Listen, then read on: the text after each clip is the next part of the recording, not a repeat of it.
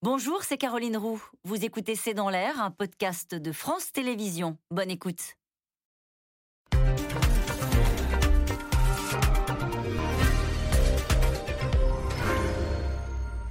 Bonsoir à toutes et à tous. Nous attendons vos questions SMS, Internet et réseaux sociaux pour alimenter notre discussion. Cela ressemble de plus en plus à un grand ras-le-bol, celui euh, des parents, des élèves, des enseignants. La vague Omicron a obligé le gouvernement à adapter trois fois en une semaine son protocole pour l'école. Mais cette fois-ci, les profs se braquent et seront demain dans la rue pour une journée de grève. Au gouvernement, l'ambiance est électrique entre le ministre de la Santé et de l'Éducation et Jean-Michel Blanquer se retrouve donc sous pression. La colère, c'est aussi aussi celle des anti-vax qui ciblent avec violence euh, les élus de la République, celle des malades qui voient leur opération déprogrammée pour soigner à l'hôpital des non-vaccinés. La vague Omicron est-elle la vague de trop pour des Français à bout? Le gouvernement est-il dépassé par la contagiosité de ce virus? Omicron, les protocoles et les colères. C'est le titre de cette émission. Avec nous pour en parler ce soir, Bruno Jeudi, vous êtes rédacteur en chef au service politique de Paris Match. Citons ce soir votre sondage quotidien pour IFOP Paris Match qu'on retrouve euh, tous les jours à 17h sur le site euh, du journal et votre édito emmerdement minimum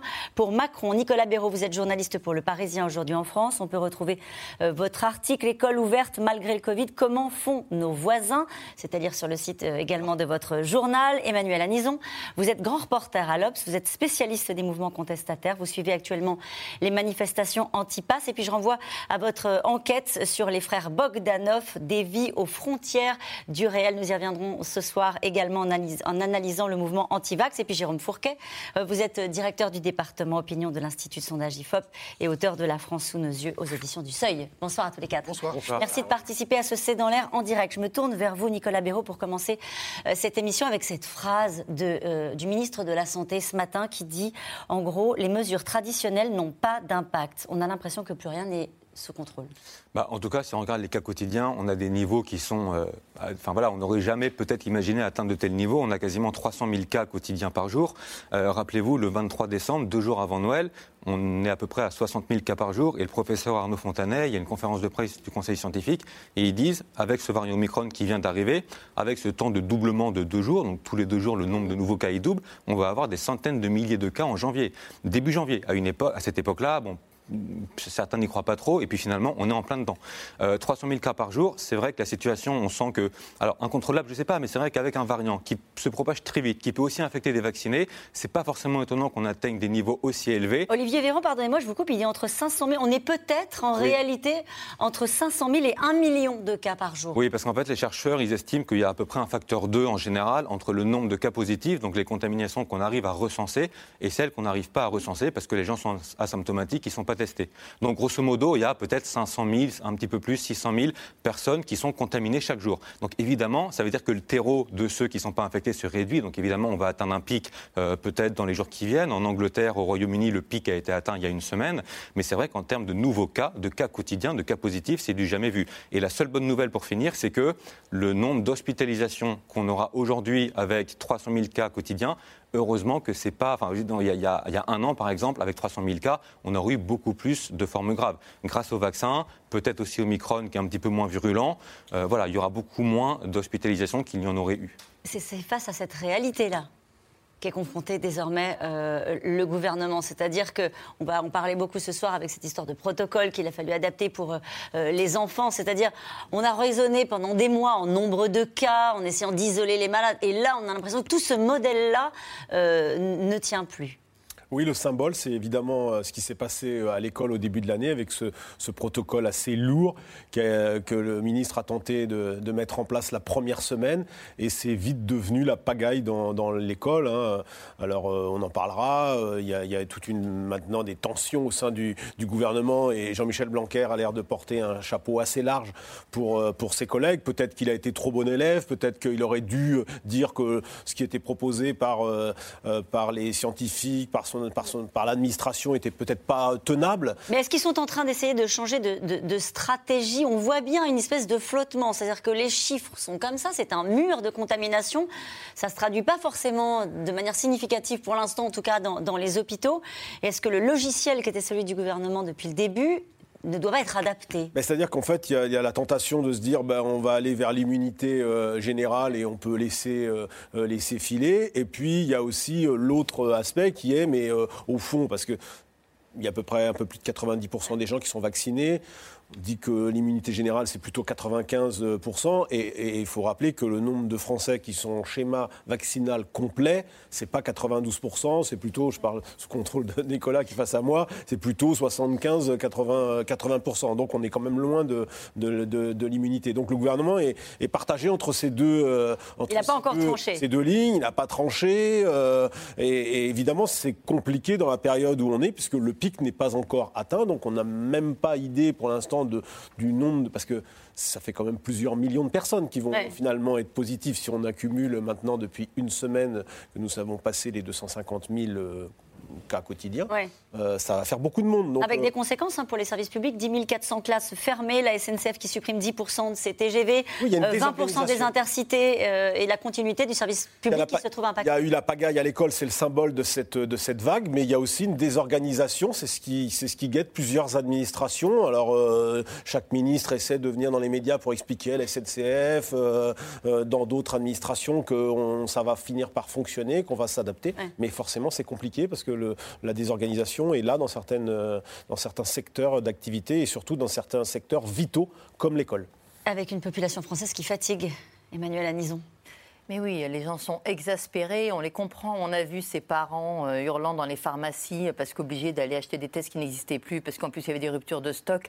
Et c'est vrai que quand vous parlez d'un changement euh, de, de, stratégie, on voit bien qu'on est à un moment où, ce changement de stratégie, il est, nécessaire, il est absolument, enfin, il est impossible. C'est-à-dire qu'on ne peut pas vivre avec le Covid et continuer à euh, demander euh, aux écoles et à tous les lieux publics d'observer ces protocoles super lourds.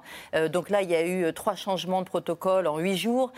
C'est un peu voyage en absurdie quand même en ce moment. Hein. C'est vraiment très compliqué et évidemment que c'est invivable pour les enfants, pour les parents, pour les profs et de manière et de façon plus générale pour les Français. Et, sur un, mot du télétravail, on parle de, ras-le-bol. On va essayer d'analyser ce soir où est-ce qu'on en est hein, au niveau du ras-le-bol. Euh, on voit bien que le gouvernement a eu des difficultés à imposer le télétravail, puisqu'il y a 29% des actifs qui ont télétravaillé la semaine dernière. Ça, c'est un sondage Aris Interactive réalisé d'ailleurs pour le ministère du Travail. Ils étaient 30% au mois de décembre. Ça veut dire que même sous contrainte, même avec le risque d'avoir des amendes, ils disent non. En tout cas, ou les chefs d'entreprise, ou peut-être les salariés. En tout cas, il y a une espèce de refus d'obstacle. Il, il, y a les deux. Il y a les deux, je pense. Hein. Il y a une partie des salariés qui veut continuer de retrouver son, lieu de travail habituel. Euh, euh, il y a peut-être aussi la pression de certains employeurs. Il y a aussi l'idée, sans doute, que les contrôles euh, l'administration et la police, ils ont un peu d'autres chats à fouetter en ce moment. Et puis, Bruno parlait de désorganisation de l'économie de la société. On a des secteurs où il y a du retard qui a été pris, il y a des endroits où il manque des effectifs. Et donc, c'est sans doute aussi le, fait que, voilà, vivre, vivre avec le Covid, euh, la population française qui a joué le jeu jusqu'à présent arrive peut-être à saturation. On le voit dans de nombreux. Vous avez des indicateurs de cela? Parce que pendant longtemps, on a dit il y a une forme, il n'y a pas de colère. On va en parler des colères. N'y a pas de colère, il y a une forme de lassitude, il y a une grande résilience du peuple français. On en est où là de notre état d'esprit collectif? Ben Là, en fait, si vous voulez, c'est un peu le supplice chinois. Hein. Ça fait bientôt deux ans que ça dure cette affaire, avec euh, des vagues successives. Et puis euh, l'esprit humain est ainsi fait qu'à un moment on se dit que ça y est, euh, la, lumière est au bout du tunnel, et puis on vous replonge la tête dans le seau, maintenant avec Omicron, avec l'idée qu'on avait un talisman qui était la vaccination qui nous protégeait de tout. Alors, elle nous protège des formes graves, mais manifestement pas de la contamination. Et donc, psychologiquement, c'est épuisant de retomber comme ça dans les ornières les, unes après les autres. Et donc, on voit les, signes de lassitude mm. et de voilà d'une population, une partie de la population qui décide un, peu de, passer outre maintenant, en disant voilà il n'y a pas mort d'homme si euh, on ne pratique pas le télétravail comme on, nous l'a demandé.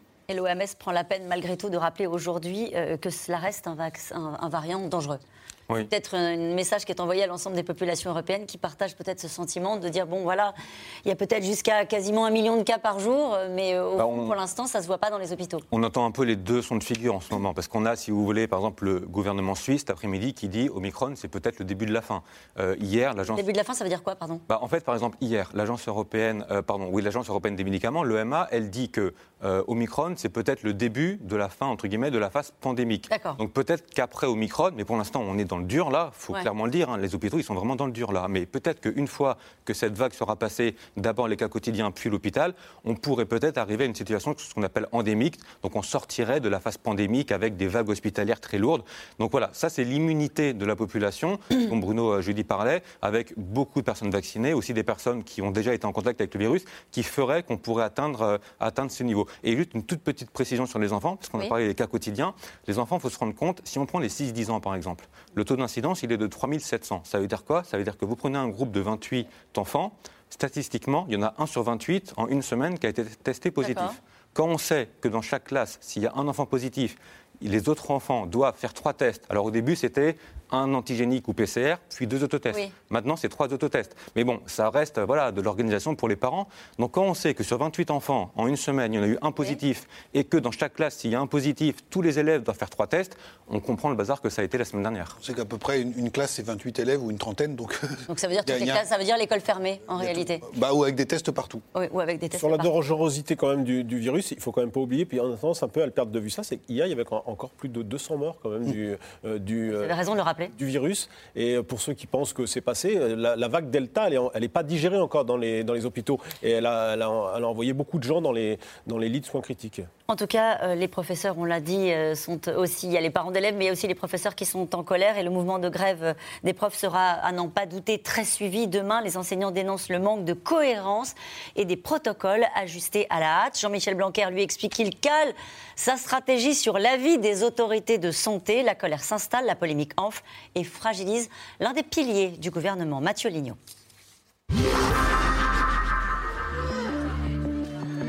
Test Covid à répétition pour les enfants. File d'attente interminables, exaspération des parents et fatigue des enseignants. Le protocole sanitaire à l'école pousse les professeurs à la grève demain. Un ras-le-bol contre les décisions du gouvernement. Ce qui nous choque le plus, vous voyez, c'est trois protocoles en six jours. Enfin, c'est le, manque de, le manque de cohérence vraiment euh, euh, et, les changements incessants. Euh, on, a du mal nous à, suivre et puis évidemment les familles sont, sont aussi, sont aussi perdues. Selon les syndicats, jusqu'à 75% des enseignants pourraient être en grève demain. Une accumulation de colère après une séquence de communication ratée par le gouvernement. Le ministre de l'Éducation nationale annonçait il y a une semaine un protocole sanitaire de rentrée déjà critiqué, mais qu'il défendait encore lundi matin. Oui, ça va tenir. En termes euh, logistiques, oui, ça va tenir. Après, c'est sur le plan humain, c'est-à-dire euh, le fait que tout le monde est fatigué, tout le monde est lassé de cela. Mais en même temps, si on fermait les écoles, je pense que tout le monde serait encore plus euh, fatigué et lassé de la situation. Donc il faut se serrer les coudes, être unis. Mais le soir même, ce protocole change encore une fois. Et c'est le Premier ministre lui-même qui tente l'explication dans le JT de 20h.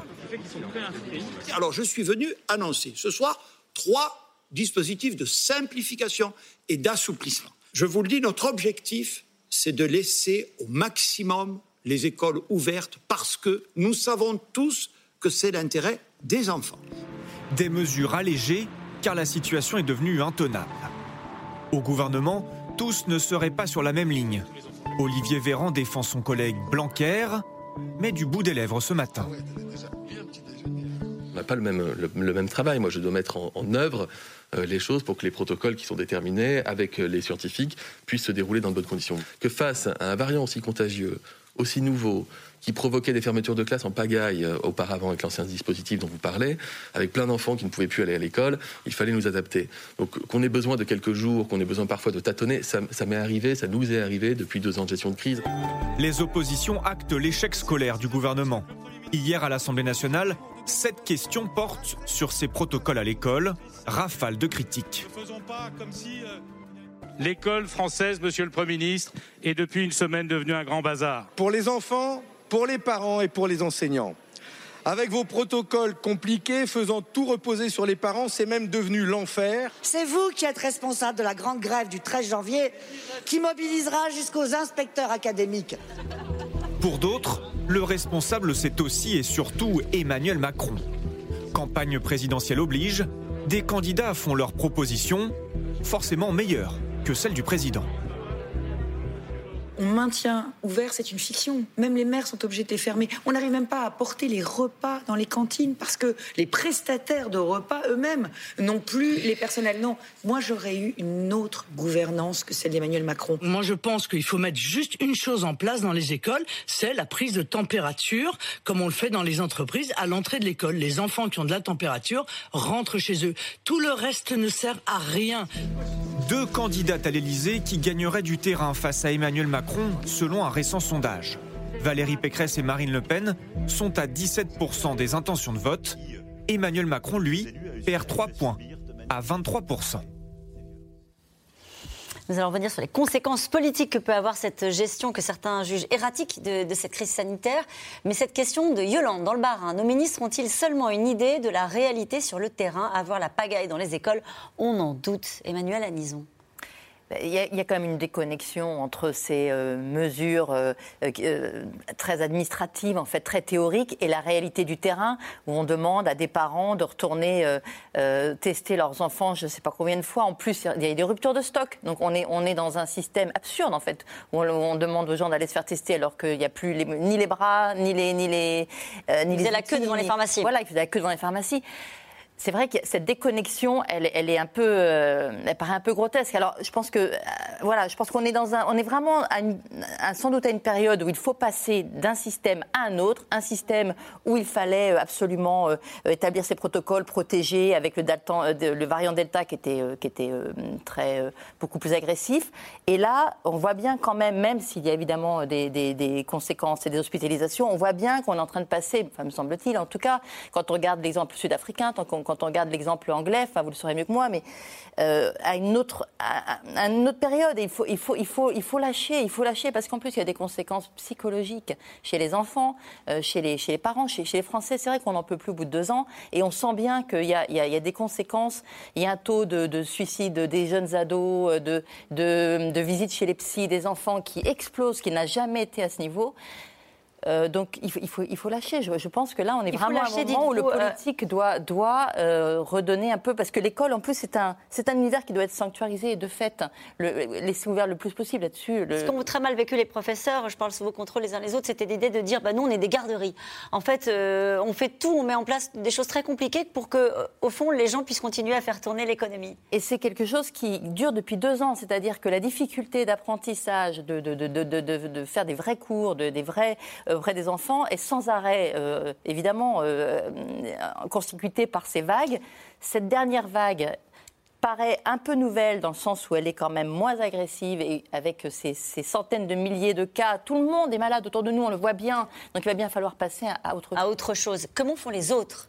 Vous avez Alors, fait une, une, enquête auprès des autres pays, notamment pour la question de l'école, pour savoir s'ils s'en sortent mieux que nous. Bah oui, c'est vrai que c'est toujours intéressant oui. quand, il y a, quand il y a une situation qui est un peu compliquée en France d'aller regarder chez nos voisins euh, comment ils font. Parce que toute l'Europe est frappée par la vague Omicron. Alors, tous les pays n'ont pas autant de cas quotidiens euh, à population égale que la France. La France, on est parmi euh, avec les niveaux les plus élevés. Mais bon, à chaque fois, euh, les incidences augmentent à cause d'Omicron.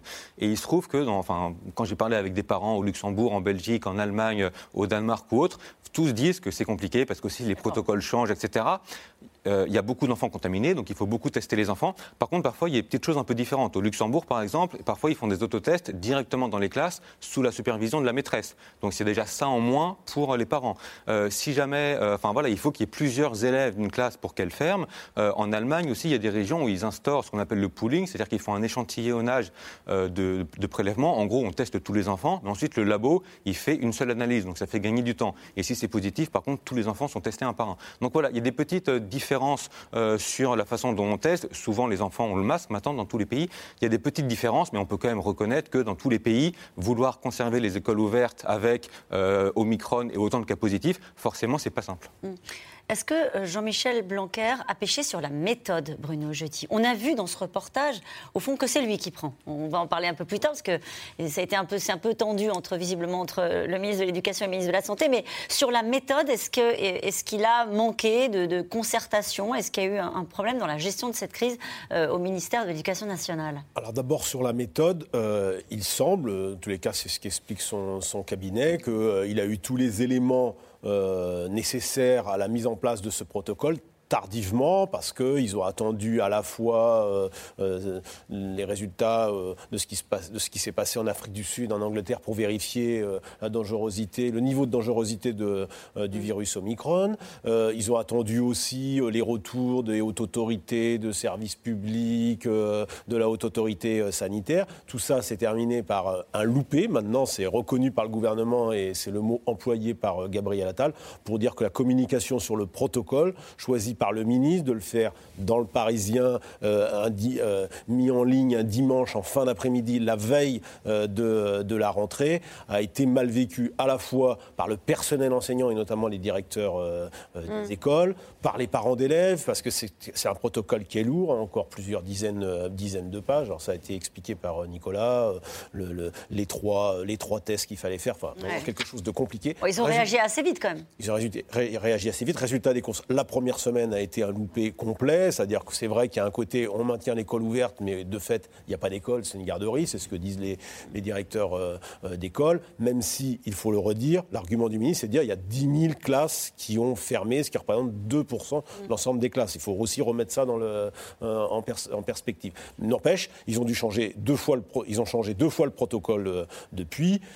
C'est là que ça devient une affaire politique. C'est que c'est vrai que euh, à On a vu passer à l'instant, pardonnez-moi, je vous coupe Bruno Jeudi, une phrase du porte-parole du gouvernement qui dit nous apportons nous, tout notre soutien euh, à Jean-Michel Blanquer ou quelque chose comme ça. Dans ces cas-là, on est tous très en soutien de Jean-Michel Blanquer. Dans ces cas-là, ça veut dire que ça va pas bien. Ben oui, parce qu'il il est devenu une cible politique. D'abord, un, Jean-Michel Blanquer, faut rappeler qui il est. C'était encore il y a quelques mois le bon élève du gouvernement, le chouchou du président, le chouchou de la première dame, euh, quelqu'un qui avait un bilan et dont on, qui était vanté par la, par la majorité.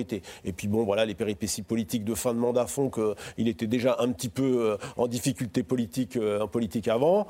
Euh, le Premier ministre va sur le plateau de France Télévisions euh, alors que le ministre le matin défend son protocole. Le soir, le Premier ministre euh, Oui, change le protocole et n'évoque même pas le nom de son ministre de l'Éducation. Et il suffit de peu pour que ça devienne une affaire politique. Hier, il est la cible des, à l'Assemblée. Mais au-delà de ça, c'est aussi l'exécutif qui s'inquiète. C'est que jusqu'à présent, la gestion euh, le choix politique était de maintenir l'école ouverte, et c'était le choix du ministre, et euh, c'est un choix, à mon avis, qui était le bon choix, eh bien, qui était salué par les parents. Ils ont, ils ont le sentiment à l'Élysée qu'ils sont peut-être en train de se mettre en difficulté sur un des aspects qui était plutôt bien euh, noté par euh, l'opinion. Ouais. C'était la gestion, au fond, de l'école K1, K1. On y arrive quand même mieux que nos, euh, nos voisins. Et puis bah, là, les parents qui sont pas contents, euh, c'est quelque chose, on- à 80 jours d'une présidentielle, évidemment, le Oui. président, il regarde ça, il se dit, bah, il faut réagir. Quoi. Et réagir, bah, c'est parfois en, en s'affranchissant de, des susceptibilité des uns et des autres. euh, Et donc, Et ça, crée, ça crée une situation un peu tendue. Un peu tendu, on va y revenir dans un instant. Emmanuel Macron dans le Parisien qui avait dit qu'il faut plus d'anticipation, plus de temps au rectorat pour communiquer avec les écoles en amont. Donc déjà, il Je anticipait. vous donne le point,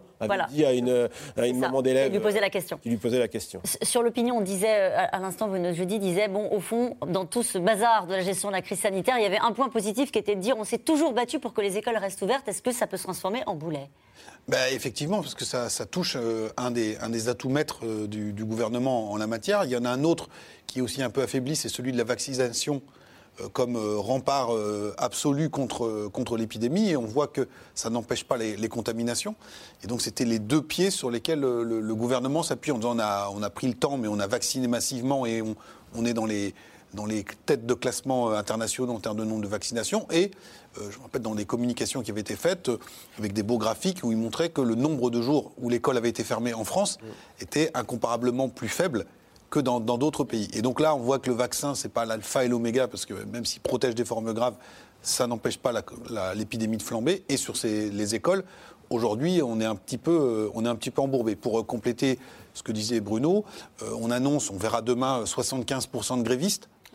Euh, donc c'est pas tous les jours qu'il y a 75% de grévistes. Fait euh, historique dans l'éducation nationale, c'est pas uniquement les enseignants, Parents d'élèves aussi. mais aussi, oui, mais aussi tous les autres euh, corps de- du, du monde euh, de, du- de la communauté scolaire. Les directeurs d'établissement, euh, même la, la députée de la France Insoumise qui connaît ces classiques, il y a même les inspecteurs d'académie qui appellent à la grève. Donc là, ça veut dire qu'on a dépassé toute la cote d'alerte. Et donc, on est dans une présidentielle dans quatre, trois mois. Et Emmanuel Macron doit aussi regarder sur son électorat de gauche. Et donc il voit qu'à l'hôpital, les fonctionnaires hospitalières ont le moral dans, dans les chaussettes, c'est très très dur. Dans l'éducation, 75% de grévistes.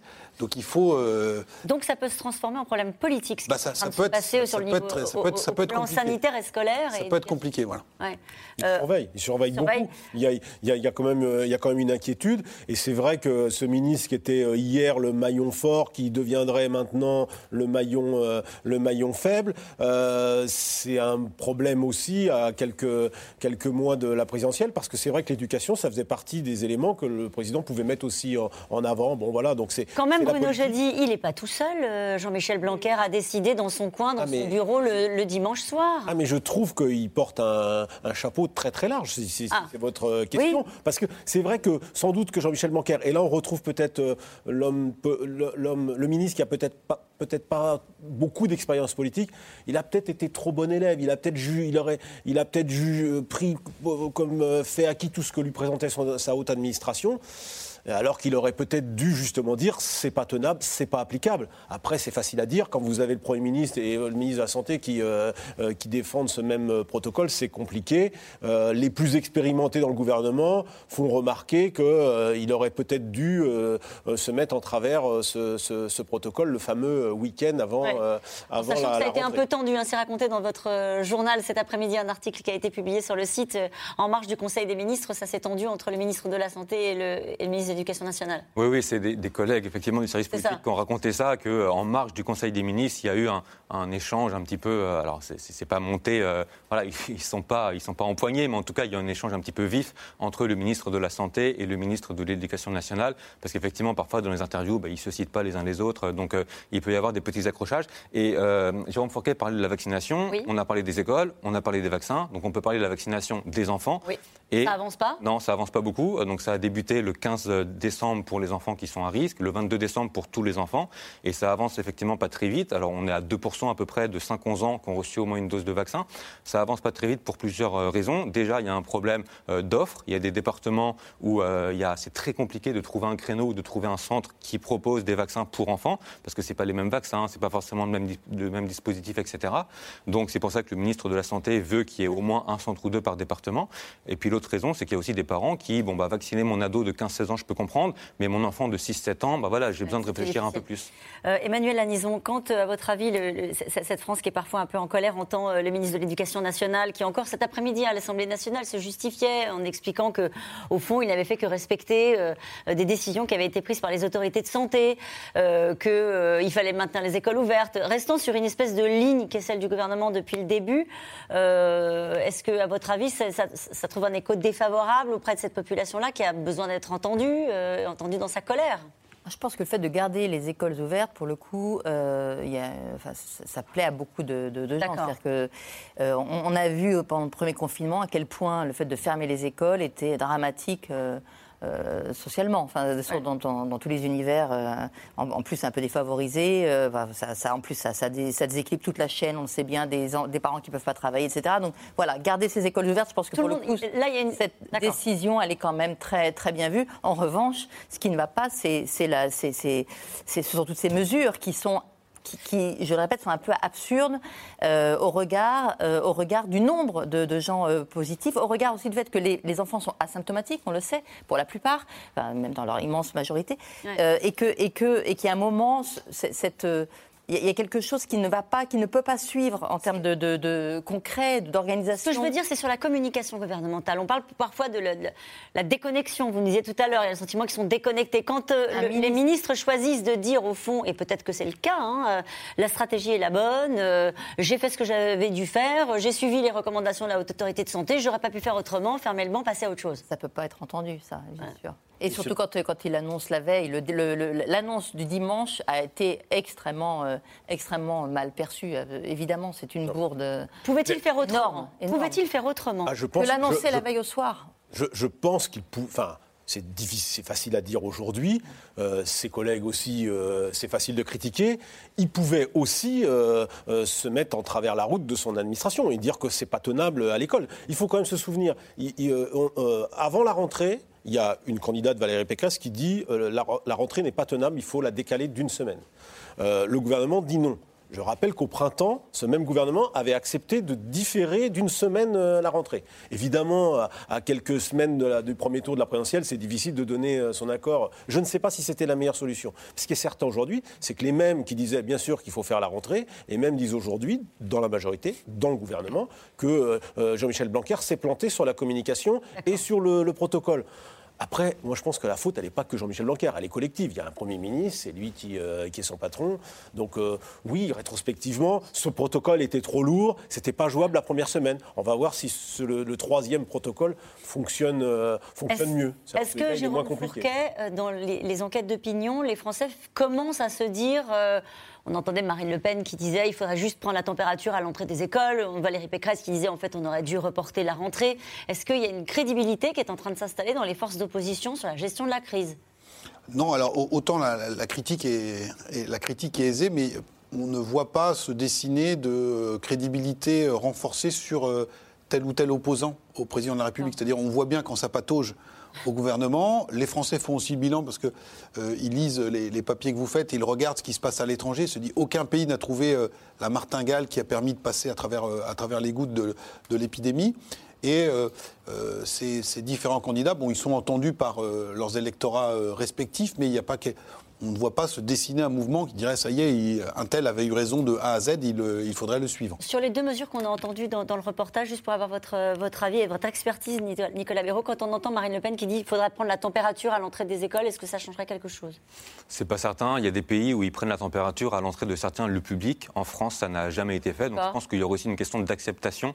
Euh, est-ce que les parents accepteraient que leurs enfants comme ça, on leur prenne la température? Est-ce que c'est faisable? Est-ce que voilà. Et, sur le fait d'avoir reporté d'une semaine la rentrée scolaire, est-ce qu'il y a des études qui permettent de dire que oui, ça aurait permis de limiter peut-être le nombre de cas après les fêtes? Ah bah, En tout cas, ce qu'on constate, c'est que dès que euh, les enfants sont en vacances, les contaminations chez les enfants baissent. Alors, notamment parce qu'on les teste moins, mais souvent pas que. Et c'est vrai que euh, Bruno Jeudi parlait de Valérie Pécresse, il y avait aussi certains euh, médecins qui, ou scientifiques qui préconisaient. Alors, ils ne disent pas de fermer les écoles pour fermer les écoles. Ils disent, vu le contexte, vu qu'on n'est pas prêt, vu avec Omicron tous les cas qu'il va y avoir, est-ce que ce serait pas peut-être malin Bon, vous annoncez le protocole dimanche, d'accord, mais on ne fait pas la rentrée de lundi, on l'a fait le jeudi.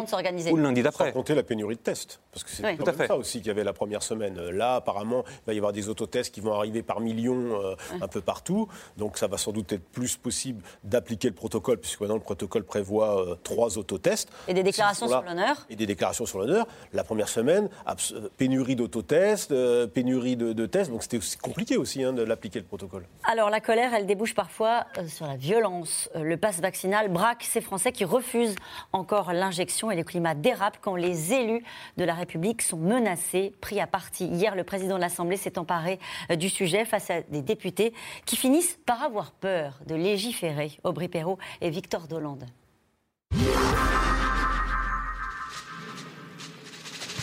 Tous ensemble pour marquer le coup. Hier, à l'Assemblée nationale, le président Richard Ferrand arrive dans l'hémicycle entouré de tous les chefs de groupe. Une image symbolique et le ton grave pour faire passer un message. Les intimidations, les violences contre les élus de toute tendance se multiplient et s'aggravent. Au-delà de nos personnes et au-delà même de notre institution, ce sont les principes de la démocratie et de la République qui en sont, qui sont en cause. Je vous remercie. Inquiétude, en plein débat sur le pass vaccinal Selon le ministère de l'Intérieur, 60 élus ont déjà été menacés depuis le 1er janvier. Dimanche dernier, à Saint-Pierre-et-Miquelon, ce député de la République en marche reçoit de la boue, des algues et des pierres par des opposants au pass sanitaire. Deux semaines plus tôt, un autre retrouvait son garage incendié. De l'intimidation jusqu'aux menaces de mort, comme dans ce mail. Dites aux autres députés de bien voter, car à partir de maintenant, c'est des vraies balles que vous allez prendre. Je suis armé. Faites attention où vous allez. Un climat de violence dans lequel les parlementaires doivent continuer d'examiner le projet de loi. Et c'est au tour du Sénat depuis lundi.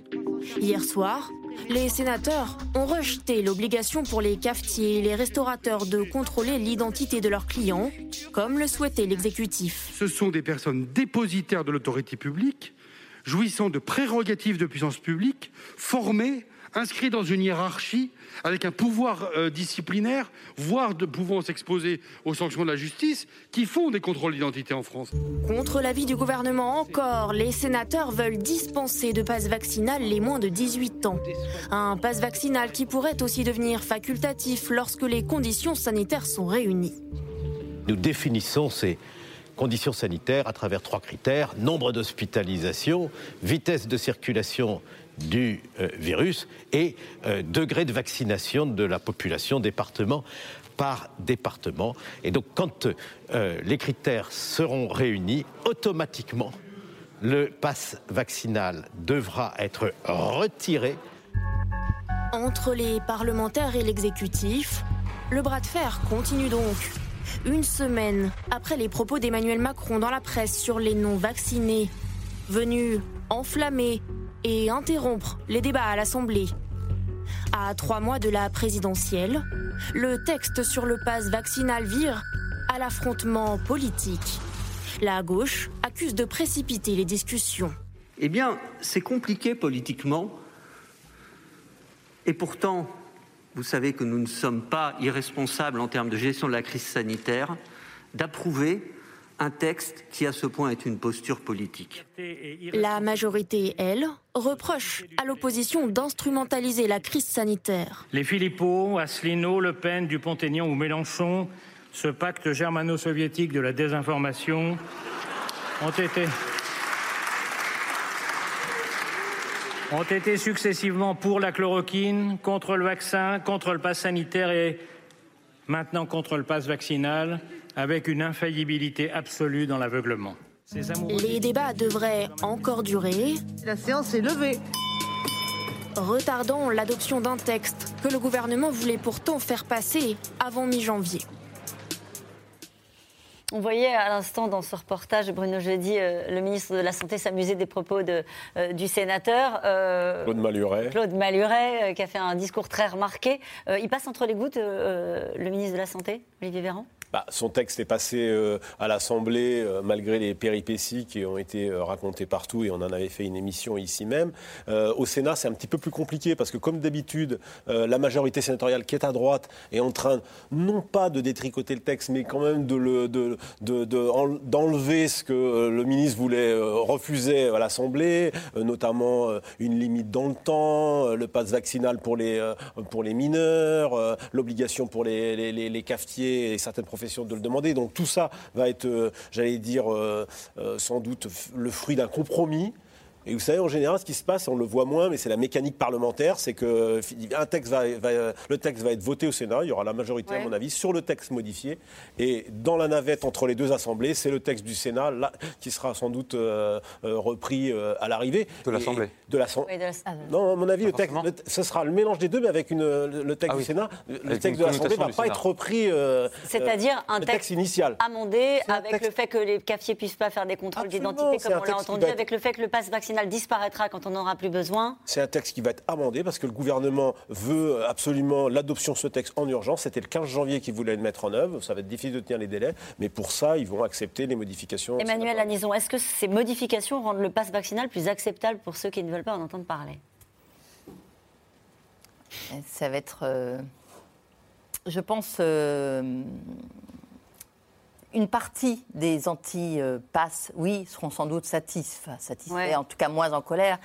Mais plus globalement, dans, dans ce mouvement anti-pass et anti-vax, il y, a, y y évidemment un malaise, une défiance vis-à-vis du pouvoir politique, de l'institution. De... Et donc, c'est beaucoup plus profond, le malaise est beaucoup plus profond. Et tout ce qu'on a vécu euh, ces derniers mois euh, a encore rajouté à cette, à cette méfiance qui qu'on avait déjà vu se manifester avec les Gilets jaunes il y a trois ans. qui Justement, il y a se cette question, le ras-le-bol général va-t-il s'exprimer dans la rue comme au temps des Gilets jaunes, à votre Bah, avis? Là, on a vu, on a vu un petit euh, sursaut des manifestations euh, cette semaine, euh, qui, donc il y avait quand même 100 000 personnes dans la rue en France. Euh, c'est pas énorme, en même temps, c'est plus que ce qu'il y avait, oui, ce qu'il y avait, ce qu'il y avait eu en décembre. On sent que la, la phrase d'Emmanuel Macron sur je vais emmerder, enfin je, voudrais- je veux les emmerder, etc., est mal passée. Mais plus largement. euh, il y, a, il y a ces gens qui sont dans la rue et puis il y a ces gens qui, euh, chez eux, euh, sont, sont pas très à l'aise non plus avec tout ce qui s'est passé, euh, avec ce passe, euh, les, les libertés publiques, euh, avec euh, cette deuxième, troisième dose qu'il faut prendre et peut-être la quatrième. Et, et ce discours politique n'a pas été clair parce que la situation n'était pas sans doute. Mais euh, euh, voilà, le, le- le vaccin protège, non finalement, il protège pas complètement, il protège. Ceux-là ne sont graves, pas dans la violence. Alors ils ne sont pas dans la violence, mais en Ils sont revanche. dans la résignation, ils sont dans quoi? Ils seront- Ils seront peut-être dans, ils seront peut-être dans le vote prochainement. Euh, je, voilà, je pense que il y a un moment, euh, cette, euh, cette euh, défiance, cette euh, va, va, va, Alors, est-ce que ça va être dans l'abstention? Est-ce que ça va être pour euh, les votes euh, euh, extrêmes? Euh, euh, Là, par exemple, j'ai fait une enquête sur, euh, récemment sur les petits candidats. Euh, cette année, c'est assez incroyable. C'est-à-dire qu'on se retrouve avec une soixantaine au minimum de petits candidats qui, j'étais très étonnée, pour la plupart sont anti-pass. Euh, et, et sur cette mouvance-là, de réclamer plus de démocratie. Euh, voilà, donc il va y avoir plein de formes de. Et puis, alors, potentiellement, sur des actions violentes. Alors justement, je voudrais avoir votre avis sur les actions violentes. Emmanuel Lanison, on a vu dans ce reportage, c'est vrai qu'aujourd'hui, il faut même euh, se dire, je suis courageux parce que je vais voter le pass vaccinal, je suis député, je suis sénateur, je prends quasiment un risque pour ma vie. Euh, on a franchi un cap, là. On l'a franchi il y a déjà. euh, c'était- On, on l'a vu, ces violences, ces attaques violentes contre les députés, on les a connues au moment des Gilets moment jaunes. des Gilets jaunes, Et exactement. rappelez-vous même ces scènes absolument euh, incroyables, de, euh, notamment pour la- l'attaque de la préfecture du Puy-en-Velay, où la voiture d'Emmanuel Macron a été prise en chasse. À ce moment-là, on ne sait pas comment ça aurait basculé. Ce sont les mêmes? Ce sont les mêmes. Enfin, pour beaucoup, c'est-à-dire que dans, dans les manifs, alors ils sont plus divers, hein, dans les, les, anti, les anti-vax, ils sont, la population est plus diversifiée euh, socialement. D'accord. Mais on retrouve beaucoup de gilets jaunes. Dans les organisations des manifs, on retrouve beaucoup de gilets jaunes. Et dans cette, euh, dans cette euh, violence et dans les gens qui sont violents et qui menacent d'avoir des actions ciblées, euh, moi je reconnais euh, quelques têtes, oui. Alors, alors néanmoins, dans, le- dans le parallèle que qu'on- certains veulent faire, il y a quand même une différence fondamentale, c'est qu'à l'époque, 70 à 80% de la population soutenait les gilets jaunes, étaient opposés à la taxe carbone. Là, euh, les enquêtes qu'on a pu faire, c'est 65 de Français qui soutiennent le pass vaccinal. Donc on a des minorités importantes qui se manifestent, qui se font entendre. Certaines peuvent se radicaliser, elles se radicalisent notamment parce qu'elles savent qu'elles n'ont pas le nombre pour elles. Mais il y a une majorité de Français qui euh, soutient, euh, qui soutient ces, mesures. Et ce qui fait aussi que la, situation est très compliquée, c'est que ce n'est pas un face-à-face entre la rue et le gouvernement, ça peut être aussi un face-à-face entre Français. On a euh, la moitié des Français, 51%, qui euh, se considèrent en danger quand ils sont en, contact avec un non-vacciné. Vous avez 51% de Français qui seraient favorables à ce qu'un non-vacciné qui aille, qui, est admis en réanimation, paye tout ou partie des frais. Hein, donc on voit bien comment les choses euh, se clivent très fortement et euh, à chaque fois ces attitudes sont beaucoup plus répandues chez les retraités euh, qui sont les plus inquiètes contre, contre l'épidémie, qui soutiennent sans doute le plus le gouvernement. Donc le contexte d'opinion est quand même très différent de celui qui prévalait au moment des Gilets jaunes, même si une partie des gens radicalisés sont les Il y a toujours eu, même au moment des, viol- des- des- des Gilets jaunes, une condamnation des, violences, y compris contre les élus, ou des dégradations de la part de la majorité des Français. Oui, mais il y avait une minorité non négligeable au moment des Gilets jaunes qui soutenait les actions sur le thème s'il faut en passer par là, c'est bien malheureux, mais, mais ce qui change fondamentalement, c'est qu'il y a une minorité aujourd'hui seulement des Français qui soutiennent euh, ceux qui défilent, alors qu'à l'époque c'était 70 à 80 Oui, alors, là, il y a trois échéances qui pourraient nourrir un petit peu cette contestation. Il y a, euh, comme Bruno euh, je- jeudi l'a dit, l'entrée en vigueur du pass vaccinal. Alors, non pas le 15 comme l'espérait le gouvernement, mais sûrement quelques jours plus tard. Par contre, le 15, il y a euh, la désactivation du pass sanitaire. Donc, pass sanitaire pour l'instant pour les personnes qui n'auront pas reçu leur dose de rappel dans les temps. On ne sait pas exactement combien, mais sans doute euh, pour l'instant quelques centaines de milliers de personnes ne sont pas encore dans les clous. Et puis on l'oublie un peu, mais bon, c'est moins, c'est plus anecdotique, enfin, c'est moins majeur. Mais euh, fin janvier, il y aura aussi la dose de rappel obligatoire pour les soignants euh, dans le cadre de l'obligation vaccinale qui s'applique aux soignants. Voilà, donc ça, ça pourrait générer un petit peu la contestation. Aujourd'hui, il y a 92% de vaccinés et 8% de non vaccinés, donc c'est vrai que ça semble beaucoup plus entre guillemets, enfin, c'est voilà, les, les- les écarts sont beaucoup plus larges qu'avec les gilets jaunes, mais les 8%, comme l'a dit Emmanuel, ce n'est pas, pas du tout un même sac. Ils sont à peu près 5 millions, les non-vaccinés. Il y en a déjà une partie euh, qui sont non-vaccinés, mais c'est un peu les non-vaccinés malgré eux. C'est des personnes immigrées, des personnes très âgées qu'on a encore du mal à aller atteindre parce que bah, Doctolib, ils connaissent pas trop. euh, L'accès aux soins, bon, ils sont un peu éloignés. Et puis après, il y a ceux qui ne sont pas vaccinés par choix. Et parmi ceux-là, qui sont majoritaires, il y en a, c'est par choix parce qu'ils ont peur du vaccin. Certains attendent, vous savez, les nouveaux vaccins, Novavax, peut-être Sanofi. Et puis d'autres, c'est vraiment la minorité qui est la plus radicale, euh, les antivax, entre guillemets, purs, qui est la plus radicale. Avec des personnalités, vous avez écrit une enquête sur les frères Bogdanov. euh, donc les obsèques, c'était euh, en, en- en début de semaine, enfin, c'est ça, hein, lundi.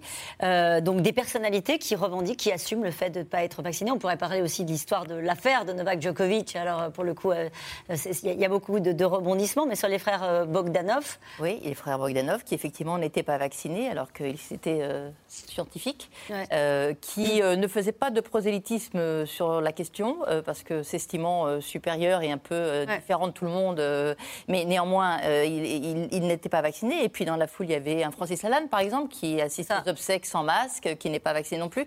Mais je, je- cette, cette Et ça, c'est nouveau. par- par- on, on compare avec les Gilets jaunes. Ça, on avait. Enfin, je veux dire, il n'y avait pas de figure. euh, Ah, Lalanne non, était parce déjà. que Lalanne y était déjà, oui, c'est vrai. Oui, alors là, C'est vrai. mais sociologiquement, on n'a pas affaire euh, complètement euh, euh, aux mêmes populations. Et donc, c'est vrai qu'il y a une intellectualisation du débat sur, sur le pro-vax, pas pro-vax, qui, qui, est, euh, qui est différente. Et puis... euh, enfin, je pense qu'il y a aussi comme une réalité autour de nous. Cette, cette tension que, que, que vous décrivez, on la sent bien, même tout chacun dans nos familles. On a tous, ça crée des tensions. On a tous une tante qui ne veut pas. Et le dialogue devient très compliqué entre eux. C'est pour ça que quand on dit qu'il y a 5 millions de- de- d'antivax, il y a aussi toute une frange qui ne se dit pas antivax, qui n'est pas dans la rue, Et mais puis- qui ne vit pas bien cette situation non plus. Et puis, et surtout, il y a les antivax, et puis il y a ceux qui euh, se sont fait vacciner, mais j'allais dire, contraints et Voilà, forcés. c'est ça, Il faut rappeler qu'au dépa- départ, on n'était pas, on n'était pas dans ces proportions-là. Et, et de, de ce point de vue-là, je- je- je- Emmanuel Macron est, est davantage est, est moins inquiet de ses adversaires euh, déclarés à la présidentielle que des colères qui s'expriment et qui on ne sait pas, on verra après la vague Omicron quel sera le Comment ça se traduira dans comment les ça se traduira le dégel démocratique. Pour l'instant, je ne crois pas que ça aura un effet. Et on ne constate pas d'effet sur la, la cote de popularité de- d'Emmanuel Macron, ni dans ses intentions de vote au sondage. Mais tout ça me paraît aussi. Il y a d'autres sondages qui le donnent en baisse. Voilà, on va dire que tout ça me paraît un peu, je- me paraît moins pour l'instant gelé, mais on ne sait pas comment ça va réagir après. Ce qui est certain, c'est qu'à mon avis, aujourd'hui, ces colères qui s'expriment, on voit que pour Macron, ça l'inquiète plus que le début de la campagne euh, présidentielle. hein. Et voilà, les, les- les- les colères, euh, il a été rappelé que 300 élus auraient reçu des menaces de mort depuis le début de l'année. Alors, euh, députés, maires, etc. Vous avez montré les, les images à, à Saint-Pierre-et-Miquelon, euh, dans l'Oise, ce garage d'un- parlementaire qui a été incendié. Et donc, c'est aussi une inquiétude. C'est-à-dire, euh, il suffit que quelques individus euh, radicalisés euh, en viennent euh, à passer euh, à l'acte et on peut avoir un drame, euh, un drame humain dans les, les semaines qui viennent. N'oublions pas que l'année a commencé avec une gifle, Emmanuel Macron. Ça a quand même euh, donné euh, le là. Euh, Il y a une autre colère qui commence à s'exprimer à voix haute, c'est celle des malades, de ceux à qui on doit expliquer qu'ils doivent attendre pour être soignés, pour être opérés, des déprogrammations pour prendre en charge des non-vaccinés qui occupent euh, en nombre les services hospitaliers. Julien Launay et Stéphane Lopez. 5 par jour, voire davantage. Dans son quotidien, les médicaments occupent une grande place. Jean-Marc souffre d'une maladie chronique, mais pas seulement. Parmi ses autres soucis de santé, il y a les problèmes de cœur. Petite alerte le mois dernier. Inquiétude, d'autant que l'examen pour approfondir ne peut pas avoir lieu. Nous allons devoir repousser cette hospitalisation en raison du Covid. L'hôpital et notre service ne peuvent plus hospitaliser des patients non urgents. Nous allons repousser au mois de février. Je l'espère, vous recevrez une information très rapidement, bien à vous. Son cardiologue s'est montré rassurant par rapport à cette déprogrammation. Difficile tout de même de dissiper les craintes et la colère. Moi, je suis un peu furieux parce que je me dis que tous ces gens euh, dont je fais partie, euh, il n'y a pas seulement les problèmes cardiologiques, il y a aussi les cancéreux, il y a aussi les dialysés, il y a plein de choses. Enfin, peut-être pas les dialysés sont peut-être euh, plus, protégés, mais en tout cas, en tout cas des, des gens qui ont des soins urgents qu'ils ne peuvent pas faire. Pourquoi? Parce que les services sont encombrés. Pourquoi les services sont encombrés? Parce que les gens ne veulent pas se faire vacciner. Et je crois qu'il y a vraiment. euh, les gens la jouent beaucoup trop individualiste. Des malades victimes collatérales du Covid. La flambée épidémique est telle que les hôpitaux doivent procéder à de nombreuses déprogrammations. Ici à Saint-Étienne, face à l'afflux de patients, le CHU a dû reporter la moitié des interventions. Gros casse-tête. Problème de hanche d'un bébé qui Ah a oui. 90 ans. Non, mais là, typiquement, ça fait encore partie de ces patients qu'on va pas pouvoir opérer, qui n'arrêtent pas de tomber, qui vont décompenser, et euh, on va pas s'en sortir. On va essayer de le mettre sur la liste des prioritaires, et puis euh, dès qu'on aura une plage de, une plage de, une plage de libre, on le mettra. Mais bon, on est, on est quand même bien bloqué, sérieusement bloqué hein, avec tout ça. Priorisation en fonction de l'âge, de- de- des symptômes, de la douleur, du caractère urgent ou pas. Donc c'est pour ça que c'est très difficile. Éthiquement, il y a beaucoup de questions qui se posent. Voilà, et, euh, et c'est vrai que c'est en permanence. On priorise et puis on essaye de faire pour le mieux. Ça nous frustre, ça nous met en colère d'être, euh, d'en être arrivé là surtout. On se demande, euh, après euh, toutes ces vagues traversées, comment on n'a pas pu euh, déjà remonter la barre en termes de gestion du personnel, en termes de gestion de la vaccination. En Auvergne-Rhône-Alpes, le plan blanc a été activé le 8 décembre. Dispositif d'urgence permettant la mobilisation de personnel supplémentaire. À l'époque, il n'y avait pas encore la menace du variant Omicron. Depuis, les cas Covid se sont multipliés et leur prise en charge aussi. Il paraît qu'on vient de pouvoir enlever l'oxygène. Oui, ça y est, c'est parti. Eh ben super Très bien. Pour faire face, il y a désormais ici cinq unités en dehors de la réanimation. L'une d'elles se situe dans le service de médecine polyvalente. Une capacité de 28 lits, mais la saturation est proche. On est obligé d'ouvrir de plus en plus d'unités euh, indépendantes de la nôtre parce que nous, on ne peut plus tenir. Euh, hier, on a passé une journée absolument euh, dantesque. Euh, voilà. Oui, oui, oui, parce qu'on a eu énormément de sollicitations. Il a fallu faire tourner des lits, ça a été très compliqué. Allez, je vous remets un petit peu d'oxygène, mon petit. Mais surtout, merci euh, à tous les soignants et tout ça, parce que je tiens à le dire. Ouais. Parce que euh, sans eux, euh, je serais Ça aurait été un peu difficile. Hein Placé dans le coma pour supporter l'intubation au moment le plus critique, cet homme sait qu'il revient de loin.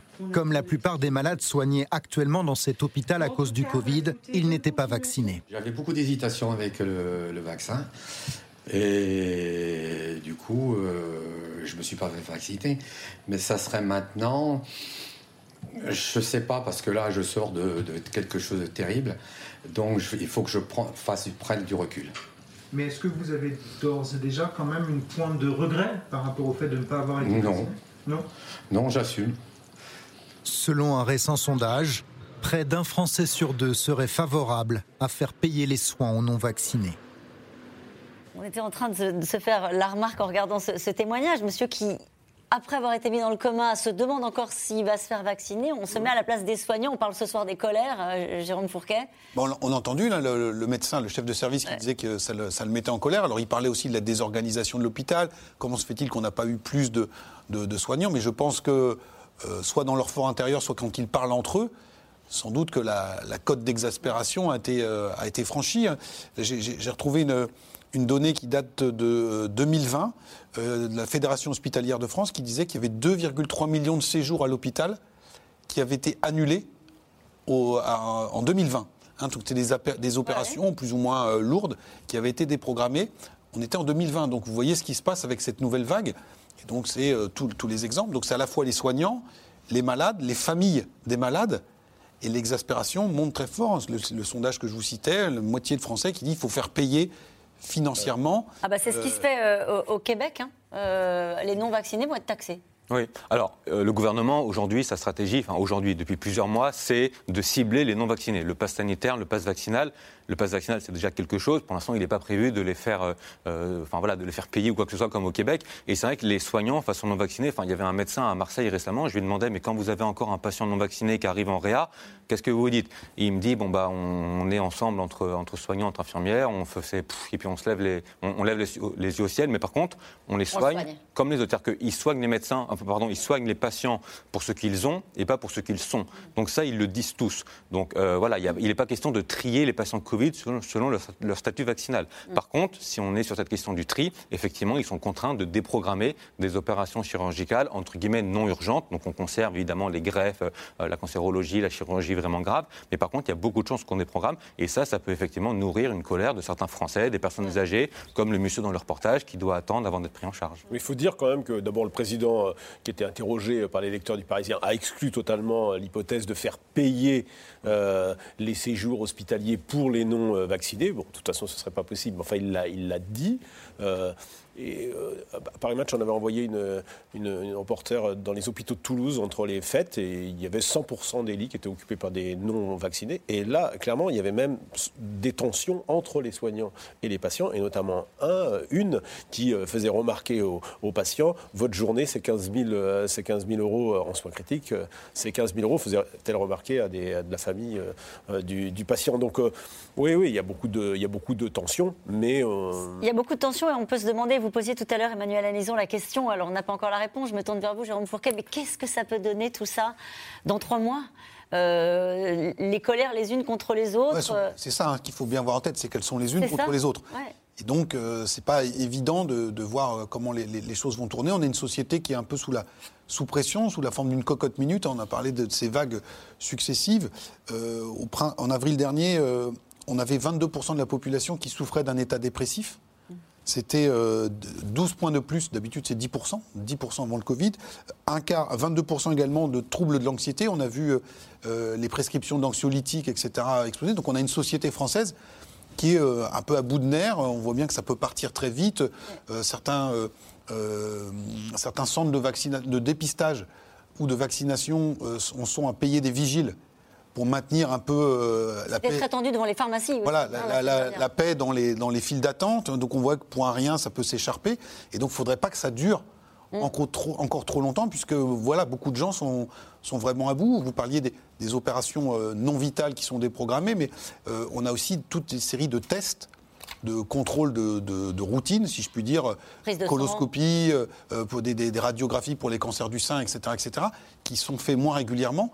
Et les spécialistes vous disent, fatalement, on aura des pertes de chance avec des, patients qui vont arriver en sortie de Covid, euh, qui, auront, qui auront eu peut-être six, six mois ou un an de retard dans le dépistage, et la maladie euh, aura avancé. Et donc tout ça peut rendre euh, très amer et, très, et meurtrir beaucoup les familles de ces, et les patients eux-mêmes. Et nous revenons maintenant à vos questions. Y a-t-il de l'eau dans le gaz entre Jean-Michel Blanquer et Olivier Véran? Bruno Jeudi. Euh, oui, euh, le, le cabinet de, que j'ai appelé juste avant de, pour l'émission dit euh, la discussion était vive. Ce sont des hommes de tempérament. C'est Oui, ce qu'on dit en ils se sont général. Oui, ils se sont, ils se sont franchement engueulés. Jean-Michel Blanquer a le sentiment de porter le chapeau pour tout le monde, et notamment pour, aussi pour Olivier, pour Olivier Véran. Ce qui est, ce qui est certain, c'est que, c'est que c'est la, loi de la politique. C'est vrai, c'est difficile pour Jean-Michel Blanquer d'entendre le Premier ministre ne pas le citer euh, euh, lundi soir dans le journal de France 2, alors que le matin, il est encore au feu pour défendre le, le protocole qui est euh, modifié et presque annulé le, le, soir, le soir même. Alors Jean-Michel Blanquer, en plus, euh, ayant été longtemps le chouchou de cette équipe, bah, il y en a certains qui euh, lui veulent pas que du bien ou qui peuvent un peu... Bon, voilà, c'est, le, le lot des gouvernements finissants dans un mandat euh, euh, qui, se, qui se termine. Mais est-ce que ça cette s'est produit par le passé, euh, Bruno Jeudi, dans la gestion de cette crise sanitaire? Des, des tensions, de la, de la friture entre les membres du gouvernement? Est-ce qu'on l'a vécu euh, Il y, a, y eu ten- y a eu des tensions entre Edouard Philippe et Emmanuel Macron. Là, il y a eu des tensions euh, dans la, dans la version. Euh, une de la crise euh, de la crise sanitaire, c'est monté assez loin. Il y a eu des tensions jusque même euh, des discussions au moment où euh, euh, le Conseil constitutionnel devait arbitrer, je ne sais plus quel, quel point. Enfin, donc oui, il y a déjà il y a déjà eu ça. Là, c'est vrai que comme ça touche l'école et que l'école était, j'allais dire, un des points positifs de cette, de cette gestion de la crise sanitaire, le président, évidemment, il est- l'Élysée était un peu tendu et c'est Jean-Michel Blanquer qui, qui Oui. prend un peu, euh, Ça- ça commence prend à un peu pour les autres. Qui prend un peu pour les autres. Alors juste quand même un point, parce que ça fait partie de la communication. Vendredi, euh, le Premier ministre et son ministre de l'Éducation, Jean-Michel Blanquer, s'afficheront ensemble lors d'un déplacement au lendemain de la, manifesta- de la manifestation, parce que de toute façon, ils sont condamnés à, à, à serrer Et on ne va pas remanier là maintenant. bah, C'est-à-dire que là, les oppositions ont demandé euh, la démission du ministre de l'Éducation, quand même, euh, à l'Assemblée hier, lors des questions. Évidemment que ça n'aura pas lieu. Vous voulez dire On, on avait une tension aussi entre le ministre de la Santé et le ministre de l'Intérieur, euh, Gérald Darmanin, quand il s'agissait de contrôler les passes. Et Darmanin disait, bon, euh, nos policiers, ils ont un peu autre chose à faire, donc ça c'était un peu tendu. Comment ne pas être en colère quand les règles changent tout le temps Euh, Nicolas Béraud, c'est c'est pareil ailleurs ou est-ce que nous, on les change plus souvent, les règles? Alors, est-ce qu'on les, est qu'on les change plus ou moins souvent? Bon, là, on n'a que 10 jours de recul, on verra. Mais non, non, c'est c'est vrai qu'il y a de quoi être. En tout cas, pour les professeurs, les enseignants, bah, demain, la manifestation, c'en est la preuve qu'il y a de la colère. Il y a aussi des parents qui, sont, euh, qui sont en colère. Et puis, tout à l'heure, on parlait des, des déprogrammations, mais il ne faut pas oublier aussi que les, les laboratoires, les pharmacies ont été euh, vraiment submergés de demandes de tests. Et du coup, bah, les petits examens, les prises de sang, ça peut sembler anecdotique, mais ça aussi, il y a des gens qui n'ont pas pu faire de prise de sang ou de choses un peu euh, classiques à cause du dépistage massif. L'explosion de cette nouvelle vague de Covid en Europe ne prouve-t-elle pas que la politique sanitaire de nos dirigeants est totalement inefficace? Bah, le, variant, le euh, Omicron, de toute façon, euh, enfin, ce qui entraîne cette vague-là, euh, on ne pouvait pas le contrôler. Il est arrivé, parce que le virus, comme il circule beaucoup, il y a des variants qui arrivent en permanence. C'est possible qu'il y en ait encore de nouveaux. Donc celui-ci, il a été identifié en Afrique australe, il est arrivé chez nous, on s'y attendait. Euh, voilà, on ne peut pas leur reprocher euh, euh, le nombre de cas quotidiens qu'on a aujourd'hui totalement, parce qu'avec ce variant Omicron, ça semblait inélucta- inéluctable. Et la stratégie du gouvernement reste dans la boîte de, de Gabriel Attal aujourd'hui. On préfère tester que fermer. Oui. Hein, Donc on continue à tester, donc on trouve beaucoup de On cas. continue à tester beaucoup. Là, on est à peu près 1,7 million de tests réalisés par jour. Il y a des pays comme Israël où ils priorisent, ils, mettent, euh, ils gardent l'accès aux tests les plus fiables, les tests PCR, aux personnes âgées. Et du coup, le but, c'est quoi? C'est du coup, ça évite que les personnes âgées soient doublées dans les queues par des plus jeunes. Comme ça, celles qui sont positives, on les détecte plus vite. On peut leur donner des traitements et des soins. Et puis les jeunes, bah, on leur dit, euh, faites un autotest ou un test antigénique classique. On assume que le virus circule chez les jeunes. Allez, nos dirigeants ont-ils déjà fait un autotest à un enfant de 5 ans qui se débat Alors ces tests servent-ils à quelque chose? Vous disiez tout à l'heure, c'est dur pour les parents aussi de faire des autotests. Mais oui, c'est dur, c'est dur. Et euh, voilà, enfin, ce que vous citez comme exemple sur Israël, je pense qu'à un moment, il va falloir sûrement euh, arriver à ça. C'est-à-dire qu'il faut prioriser euh, les gens qui sont euh, à risque. faibles, à risque, et, et arrêter. euh, en plus, les autotests et les tests antigéniques, on voit qu'ils sont euh, peu fiables. Donc, euh, on fait beaucoup, Omicron. beaucoup, Ils le beaucoup sont de moins tests. contre- que, contre, que, que Ils le sont moins sur Omicron Contre Omicron ou avec les, mêmes, avec les variants précédents. Ex- Exactement. Euh, pourquoi ne parle-t-on pas des risques que prennent les personnels de l'éducation Il n'y a pas que les enfants qui tombent malades? Ce qu'ils vont dire demain dans la rue. Oui, c'est vrai que parmi les reproches, il y a quelque chose moi, qui m'a étonné, c'est pourquoi le, le ministre n'a pas donné euh, son accord rapidement euh, à la demande de masques FFP2 pour les enseignants, par exemple, pour les personnels. Alors, euh, pourquoi on en est Parce qu'on encore n'en a pas? Mais je- je- je- je- honnêtement, c'est assez étonnant parce que des masques, il y en a. De la même manière, les fameux capteurs de, de CO2, ça fait des mois qu'on en deux parle. ans, ça fait deux ans qu'on en Ça, parle. ça fait deux ans, des mois. Enfin voilà. a- J'ai la réponse Et là- de- de- du ministre, je vous l'ai dit. Il dit en gros, bah, les capteurs de CO2, c'est aux municipalités, c'est aux régions de, de- de s'en débrouiller et de les commander. Oui. Pourquoi ne l'ont-ils pas fait c'est une, une- une- encore une histoire d'argent parce que les élus disent on va pas payer. Alors, il y a le- le- je crois que l'État en paye 10% et après ça. Mais c'est- invraisemblable que cette histoire soit encore sur la table deux ans, euh, deux ans après. Comme les masques FFP2, c'est pareil, je sais pas pourquoi. euh, Allez, quand on confine, les gens n'en peuvent plus. Quand on ne confine pas, les gens râlent aussi finalement que veulent les Français. Est-ce que vous le savez, vous? Bah non, les Français, ils voudraient surtout, mais personne ne le décide, c'est qu'on mette cette épidémie derrière nous. Hmm. Et on en pensait, voilà, psychologiquement, quoi. À chaque fois, euh, le beau temps revient, on se dit, ça y est, c'est fini. Et puis on est rattrapé par le Et virus. voilà. Euh, Sommes-nous le seul pays au monde à recourir à des attestations sur l'honneur? Alors, je ne sais pas si vous pouvez répondre à cette question. Alors, il y avait la question sur les, sur les attestations de sortie lors des confinements, parce que il y avait une- voilà, tous les pays n'en faisaient pas clairement. Euh, la France en Europe, c'était l'un des seuls pays qui en faisait. L'attestation pour le jogging, je pense qu'on était le seul pays au monde. Voilà. C'est ça. vrai Avec votre date de naissance. Il y avait des types d'attestations, on était un peu le seul. Euh, Certains trouvaient que c'est un peu kafkaïen, eff- effectivement. Les attestations sur l'honneur euh, pour retourner à l'école, moi, dans les pays que j'ai un petit peu regardé pour euh, comment ça se passe à l'étranger, euh, voilà, il n'y avait pas ça. Il n'y avait pas ça. Non. Euh, les critiques vont bon train, mais que qui mieux que ce gouvernement Bah, tout- toutes les, en- les enquêtes montrent que les, Français ne- ne- ne- n'imaginent pas que les oppositions feraient mieux euh, euh, que le gouvernement actuel, l'exécutif actuel. Et même euh, avec cette longue crise, Emmanuel Macron a plutôt gagné en crédibilité au fur et à mesure de la crise. Et pour moi, le fait marquant, c'est le 12 juillet, son allocution où il met en place le, pass sanitaire, il surprend, il assume.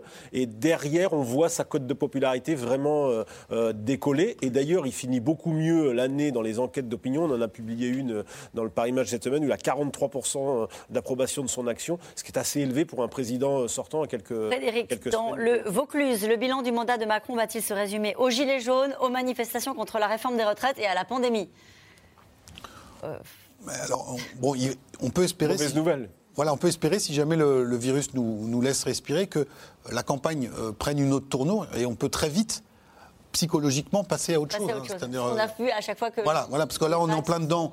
Mais vous reprenez trois mois avant, euh, c'était pas du tout ça. Donc ça, le bilan, il sera coloré en fonction de ça. Une bonne question. Je ne suis pas vaccinée. Pourrais-je quand même voter à l'élection présidentielle? Oui. Oui. Là-dessus, bien sûr qu'il n'y aura pas de restriction sur le fait d'aller voter parce qu'on n'est pas vacciné. De la même manière qu'il n'y a pas de, de, réduction euh, pour rentrer dans les, euh, dans les meetings politiques, euh, le Conseil constitue a fait en sorte que ce ne soit pas autorisé.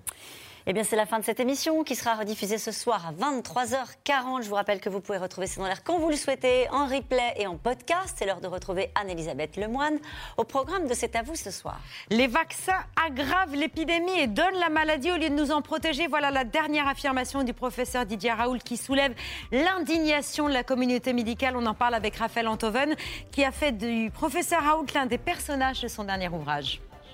J'ai envie de conclure avec euh, cette question. Euh, malgré tout, il me reste quelques secondes. Ce virus va-t-il nous rendre fous? Ça m'a l'air bien parti. Bah, voilà, on parlait déjà sur les cas de dépression et autres hein, qui ont très fortement augmenté. La prescription d'antidépresseurs, d'anxiolytiques qui a explosé en France. Bon, merci à vous tous. Allez, on se retrouve demain, 17h50.